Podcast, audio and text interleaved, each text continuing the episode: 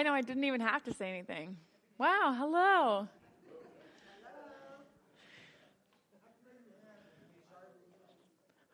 Huh? Like that? okay, perfect. Can you hear me? I always feel like Britney Spears with this mic on. I look like Britney Spears? Well, I said I feel. okay, Jamie, we'll talk about that later. Uh, just kidding. I'm just kidding. Okay, I'm not going to make a big deal out of this, but it is Joe's birthday. But we can't sing to him. We can't sing to him because I'm trying to win Best Wife of Joe of the Year award. And this morning he says, No, it will actually embarrass me. And this is embarrassing enough. so, but it's Joe's birthday, so I'm feeling good. I'm feeling excited. And I am excited to be here this morning and to, to continue our sermon series about being wrecked for anything less. Which, um, when Jamie first said it, I was like, okay, Jamie, I want to understand. I want to get it. I want to wrap my head around it. And then two weeks ago at dinner, I finally understood. I had a revelation. I'm not going to say it was from God because it's about cheese. But let me tell you the story. Okay. So in June, Joe and I went on our honeymoon and we went to Italy. It was amazing. It was so good. It was. We went. We went um, on like a thirty mile bike ride. We saw the Colosseum. We went to a cooking class. We swam in the Mediterranean Sea, and mostly we ate. We ate so much food. Um, we ate a lot of food. And while we were there, we got to go on a tour of a Parmigiano Reggiano cheese factory. It was amazing. If you've seen the uh, documentary Salt, Fat, Acid, Heat, we basically lived out um, the fat part of it. so it was so good. Um, so we got to see how the, the cheese is stored, made, and aged. And we actually got even got to pet the cows that make the milk that produce the cheese. And um, so I don't know if you know anything about Parmigiano Reggiano, but I want you to know that anything you've eaten that was made in America is a lie. So um, all Parmesan from the U.S. is a complete lie because Parmigiano Reggiano actually has to be made from one small region of Italy. Um, the cows have to eat the correct amount of grass from that region. They have to be like fed at a certain time in a certain ratio. The cheese has to be made a certain way in a certain factory. And there's like a consortium that like regulates all of this really highly. And even one step further, after the cheese has been aged 12 months, somebody, it's, it is somebody's job to come in and beat the cheese with a little hammer and to make sure that it doesn't have too many holes or abnormalities in it. And if it does, they strip it of all of its titles and it's just called cheese. I kid you not. like, if, if they find anything wrong with it, they're like, nope, this isn't even Parmigiano Reggiano. It's just cheese. And it's sold at a lower price. But if it's really good, there's no holes, it's been like made all the right way, they stamp it with the stamp of approval and it says Parmigiano Reggiano. And at the end of the tour, we got to try one that had been tw- uh, three, one that had been aged for 12 months, one that had been aged for 24 months, and one that had been aged for 32 months. And if you're in the cheese world, you should be impressed. Um, but it was amazing. It was so good. It was glorious. It was like unlike any cheese experience I've ever had in my life, right? And when we were in Italy, we could have as much of this as we wanted. Yes, it's expensive, but since it's a lot closer, it's a lot more affordable. And back here, I realized sitting at dinner two weeks ago while I'm pouring the fake lie of a Parmesan cheese onto my plate that I'm wrecked. I'm wrecked for anything less. I realized that about myself and I finally got it. I was like, ah, but I can't afford to buy imported fancy cheese all the time.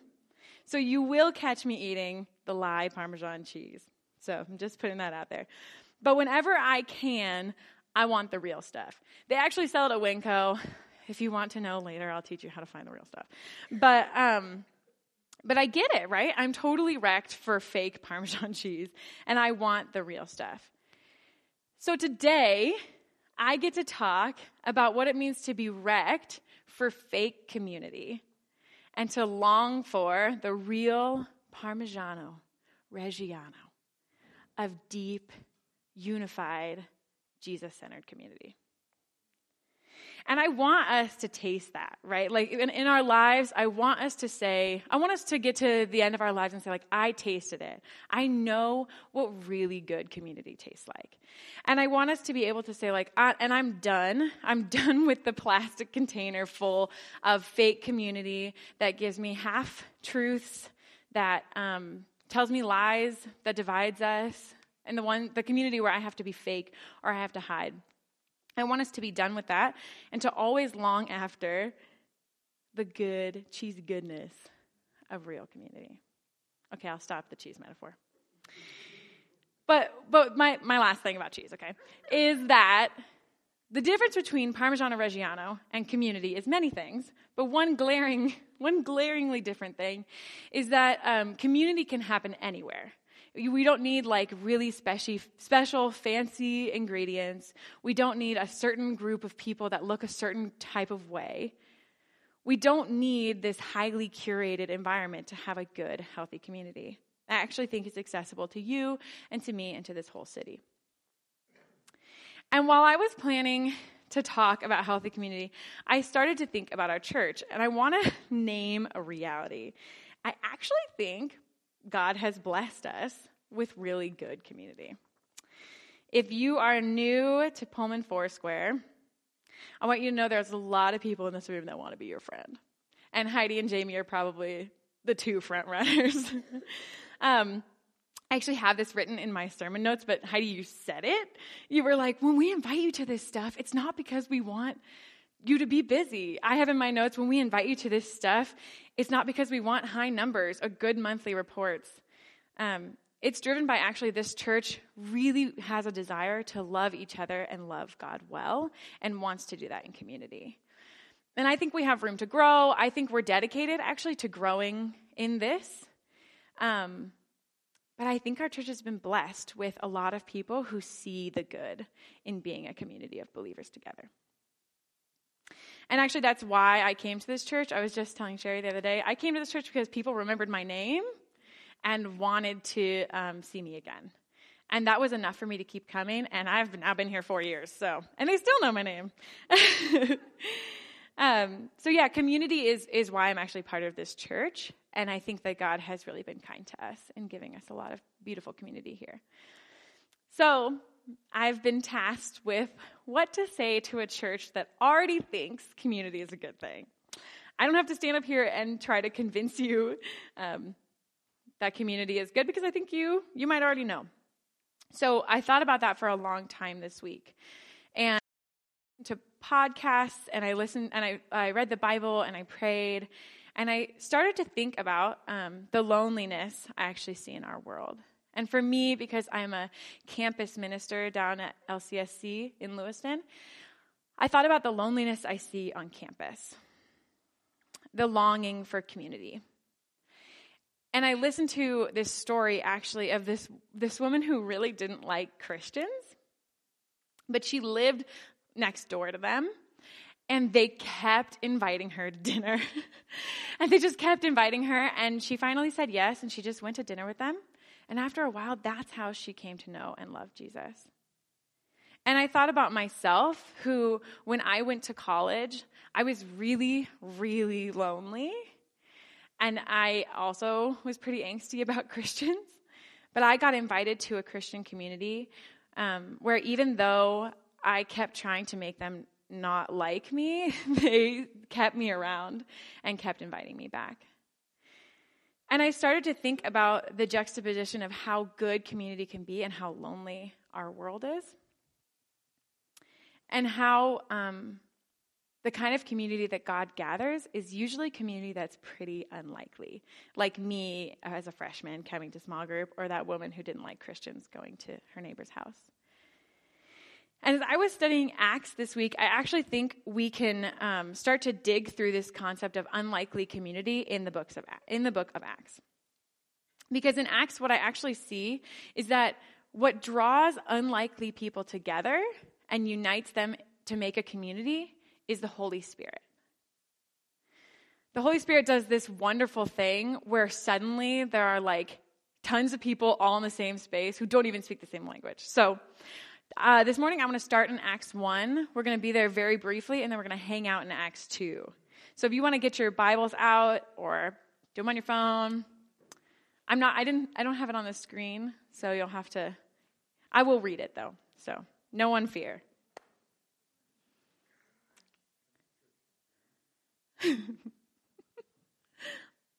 okay. Okay, so in Acts 1, Jesus um, is about, he has died, risen, and he's about to leave the earth. And this is what he leaves his disciples with. He says, You will receive power when the Holy Spirit comes on you, and you will be my witnesses in Jerusalem, in all Judea and Samaria, and to the ends of the earth. And that's how Jesus leaves them with a promise. He basically says, like, the Holy Spirit's going to come to you, and that's when things are really going to heat up. And then, very shortly after, we see Pentecost happen. That's when we're in Acts 2. I promised we were going to be in Acts 1 for just a second. So in Acts 2, we see Jesus's um, basically prophecy, Jesus Jesus's promise come true. This is what it says. When the day of Pentecost came, they were all together in one place. Suddenly, a sound like the blowing of a violent wind came from heaven and filled the whole house where they were sitting. They saw what seemed to be tongues of fire that separated and came to rest on each of them. All of them were filled with the Holy Spirit and began to speak in other tongues as the Spirit enabled them. Now there were staying in Jerusalem God fearing Jews from every nation under heaven. When they heard this sound, a crowd came together in bewilderment because each one heard their own language being spoken. Yeah. Yeah, right? Oh, yeah. So, just as Jesus promised, the Holy Spirit came and they started to witness to Jewish people from every nation under heaven. Let's revisit Acts 1. You will receive the, the power when the Holy Spirit comes on you, and you will be my witnesses in Jerusalem and in Judea and Samaria and the ends of the earth. Boom, done. so, uh, we, we know now that this is not every nation under heaven, but we do, like, to them, this was every nation under heaven. And a movement started then. That day, uh, in the rest of Acts 2, you can see that they heard the gospel. The nations heard the gospel that day, and because of that day, 3,000 believers were added to their group. Okay, so the Holy Spirit has drawn together some unlikely people. The Holy Spirit has enabled them to speak to people from other backgrounds, and the Holy Spirit has poured out gifts. And now, after they have been gathered and empowered by the Holy Spirit, this multi ethnic community from many nations who speak different languages, who have different cultures, who are vastly different people, are charged in doing life together. So, this is the part where they have to choose in. When we were singing I Surrender All, this is the part I was thinking about. I was like, okay, 3,000 people have to gather together and be the community. And with the power of the Holy Spirit backing them, this is what it says they did. Okay, in Acts 2:42 it says, "They devoted themselves to the apostles' teaching and to fellowship, to the breaking of bread and to prayer. Everyone was filled with awe at the many wonders and signs performed by the apostles. All the believers were together and had everything in common. They sold property and possessions to give to anyone who had need."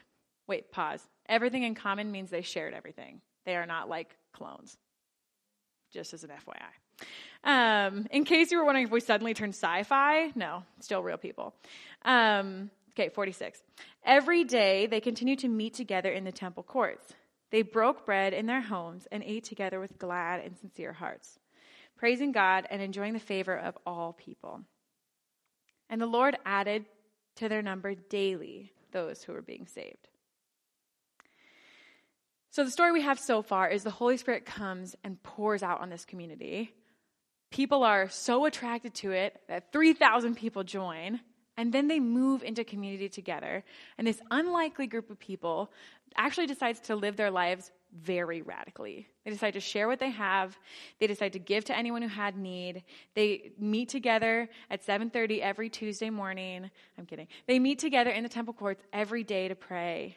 They invite each other and maybe even strangers into their home to eat together. So it's pretty radical. So this week in preparation, I actually studied this passage, Acts 2 42 through 47, with my students. And I'd like to share a little glimpse of what happened in this study with you guys. So, the first thing I would do is I would ask them, What is good about a community like this? And they would mention a sense of safety. They would say, Knowing this community would have my back and support me would be so good. They talked about how beautiful it would be to see so many different people coming together to have the same values. Um, we talked about how living this life would make you feel loved and seen, and that it would actually be fun. Uh, one student talked about how, like, oh, well, you could always eat dinner with someone, or like, you would never be lonely, or you would always have a friend to do something with.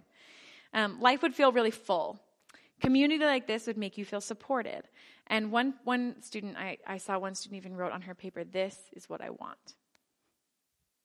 Okay, this is the kind of staff worker I am.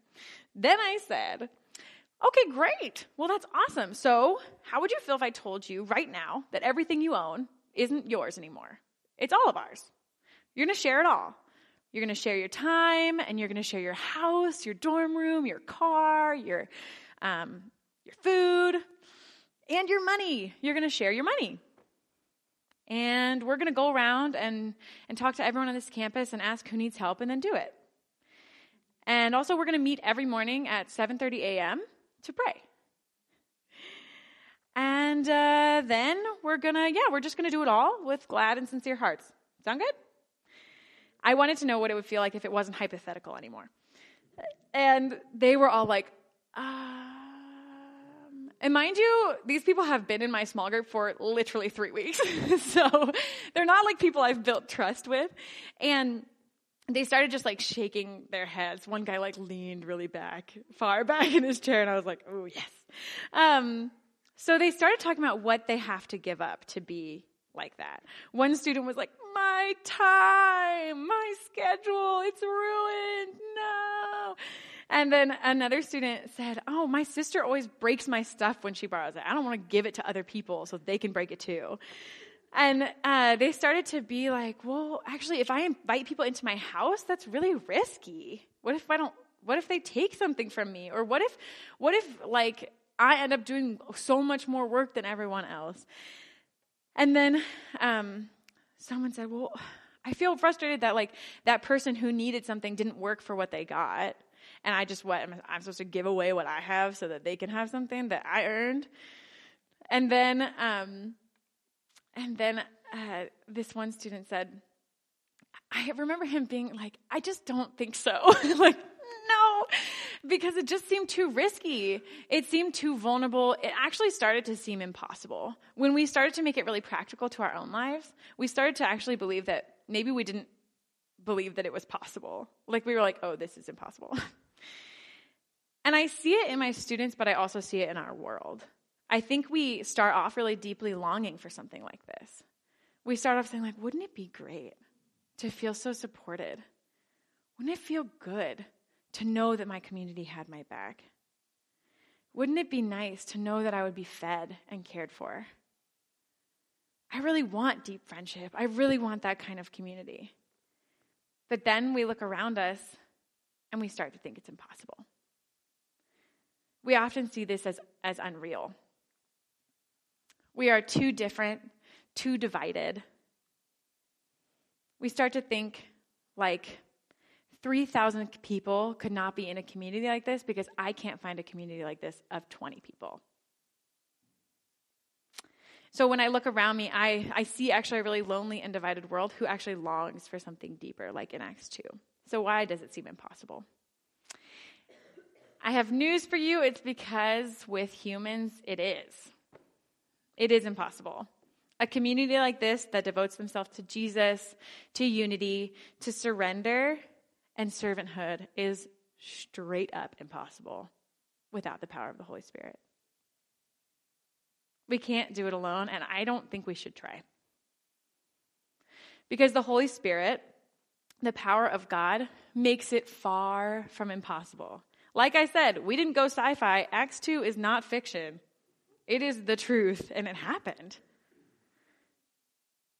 Steps towards being a community like this, unified, really different people, only happen with the power of the Holy Spirit. And I want to just bring something home again about this community is that they weren't all nice, likable. They didn't all have the same ideas. They didn't all have the same politics. I bet you that when people were inviting each other to their houses, it wasn't even they only invited the people that they liked. And I bet you some of the houses that people were going to were not people that they liked. Like, I, I bet they were equally as human as we are. But what connected them was faith in Jesus and the power of the Holy Spirit. And I actually think that that emboldened them to have enough surrender to say yes to community that was hard in order to chase after what God had for them. Because when the Holy Spirit comes, that's when you have the real deal Parmigiano Reggiano of community. That's when the real deal starts. And when I say unlikely people, I want to I want to mention it's unlikely for humans, not unlikely for God. Because if you get to know God, what you're going to find out is that this is totally what God does.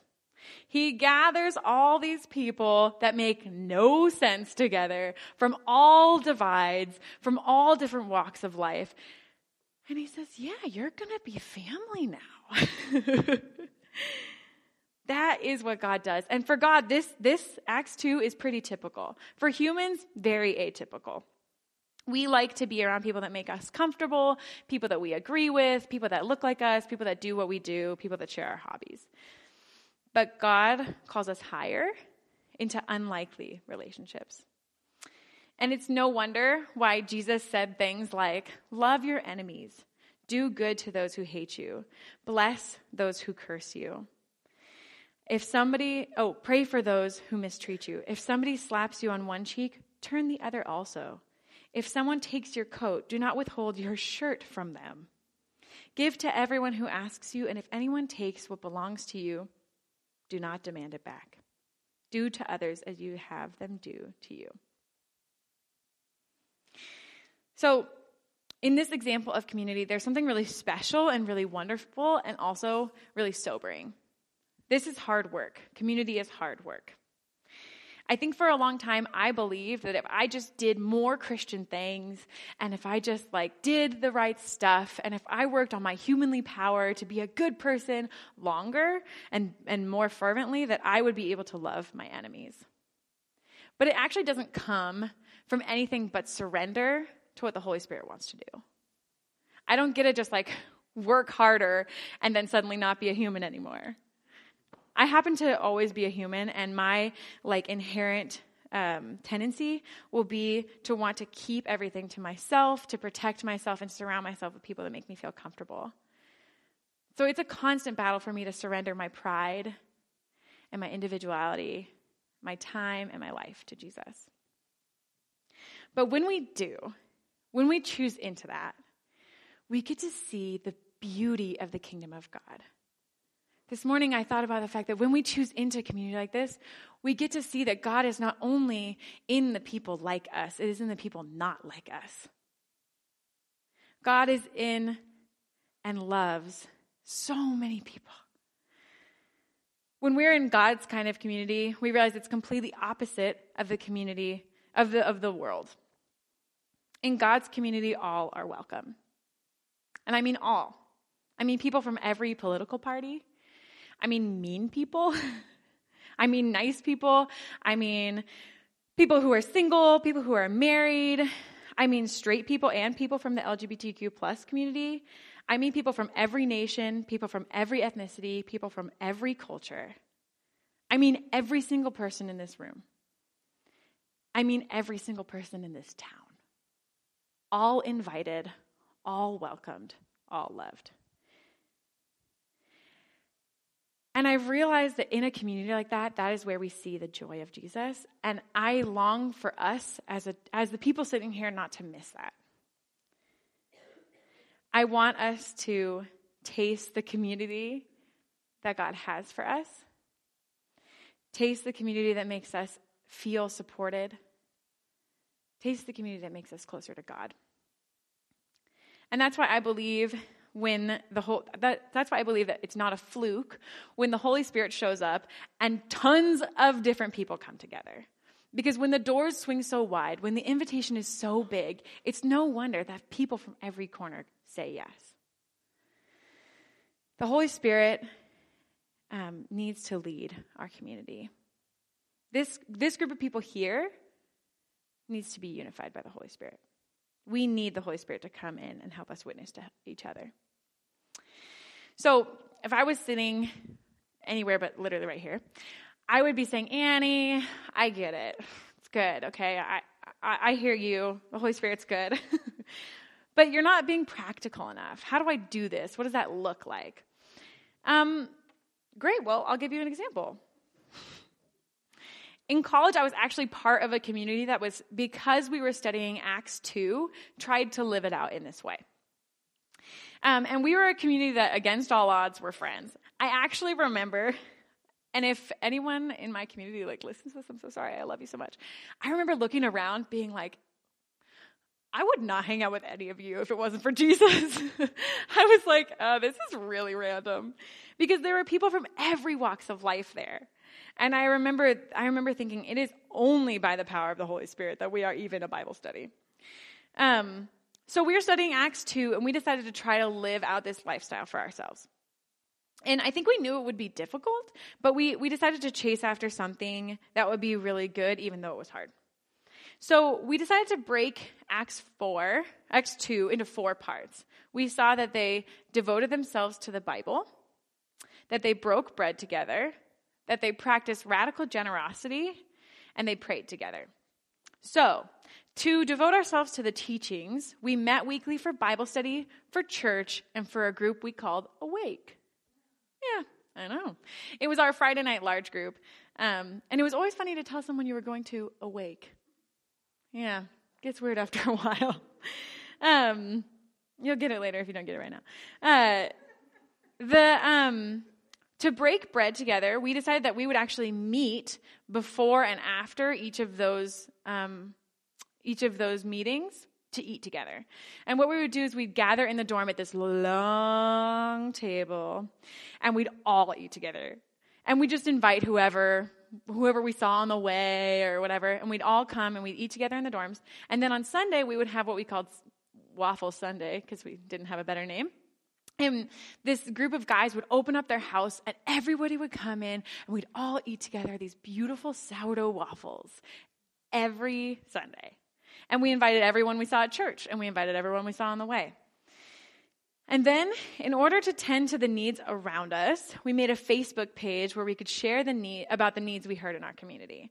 And I remember there was everything on there. There was car needs. There was um, I need a ride. There was people having emotional needs. And then we started um, letting each other borrow our stuff. And then we started letting strangers borrow our stuff. And there's actually this infamous story uh, where this guy makes a copy of his car key and hangs it outside his door, his dorm door, and lets anyone on the dorm floor borrow his car whenever they want to. There was a schedule, but still, oh my gosh. That's like a lot of, if you love your car, just try to imagine that.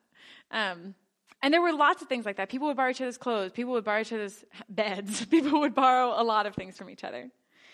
Um, and we prayed. We actually met at 7:30 every morning in while we were studying Acts in the middle of the quad to pray together. And um, so this is all fun, but it was really hard. I remember, uh, especially the 7:30 in the morning was very hard for me, and my roommate would wake me up like this: "Glad and sincere hearts. Okay, let's go." and I was like, "No, I'm so tired." But um, being part of a community like this actually really changed my life. I think sometimes I say, yeah, it changed my life, but it really changed my life. Um, like it changed what I do with my life. I think being part of a community like this is part of why I work for InterVarsity. Part of why I hope that students can find a community like this in college. I felt a new sense of freedom. I felt a new sense of joy. And I think this community is part of the reason why I am convinced that God loves us.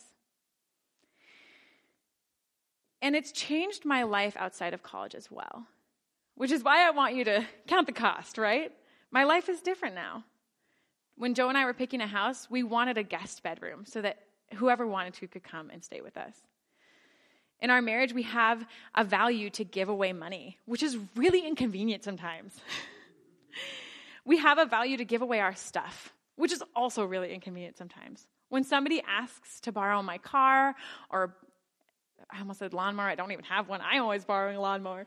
Um, to borrow my things, I have to remember that when that is the, that kind of community that God invites us to is actually really good. But I want to tell you, especially you, Jamie, I'm wrecked for anything less. Okay? I really am, guys. I am sold on the fact that my life will always be better in community. And I'm also sold on the fact that I will not be able to be in a community like the one Jesus calls me into if I don't have the Holy Spirit. So, now, six years later, here I am just trying every day. and I uh, believe wholly that this church and this city could grow into more of the community that God has for us, but I believe it can't happen outside of the work of the Holy Spirit. And so I love a good practical application. And I think if you listen well enough, there are maybe some practical applications for our lives. Maybe you're right now feeling like, oh my gosh, I really need to make a copy of my car key and hang it somewhere. Or maybe you're like, I need to break bread with my friends. And actually, as I was listening to the announcements, I realized almost everything we do in this church aligns with what Acts 2 does, right? We break bread together, tons of potlucks. We meet in the morning to pray together. We devote ourselves to the teaching by coming to church and coming to maybe EHS or Rooted. You know, there's so many ways that we can live like this. But how I really want to apply this sermon is by praying. I think we should pray that the Holy Spirit comes and empowers us to be people that could reach across every line to love people well. That we could be people that fight the divisions of the world and instead choose to be united by the Holy Spirit. So I'm going to do that. I'm going to pray for us, and I, I want you to stand with me if you're able.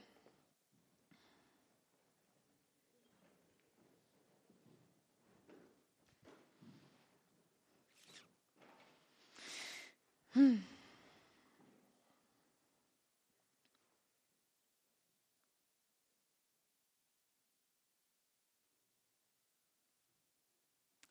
Yeah, Jesus, I'm remembering that this week, um, what you taught me was the words of someone else, and it's that we don't have to agree to disagree. We can just disagree and still hang out. And I pray that for this church. I pray that for this city. Holy Spirit, would you come? Would you fall fresh on us? Would you empower us to be people who love the unlikely, even if we are the unlikely to be loved? God, I acknowledge that we are someone's unlikely to be loved. God, I pray that you would give us the patience that you would give us the care, that you would give us the time, that you would help us to hate, lay down our pride, lay down our prejudices, lay down our preconceived notions, to realize that there are not favorites in the kingdom of God, but you love us deeply. Yeah, I pray, God, that your Holy Spirit would fill us right now in this place, in this moment, to go out and love and serve you. Would we be your witnesses to the ends of the earth? Would we see the, the end of the earth, the corner that is unreached, and instead of shying away, Jesus, would you help us to move in closer? God, Jesus, I pray that you would help us to see that this could be a good thing. That even though we will lose so much in surrendering to you, that what we gain will be so much better. Yeah, Holy Spirit, please come, please guide us. Please be with us. I pray for, yeah, I pray for breakthrough. I pray for a Holy Spirit led catalytic moment that causes breakthrough in our community. Yeah, Jesus. Amen.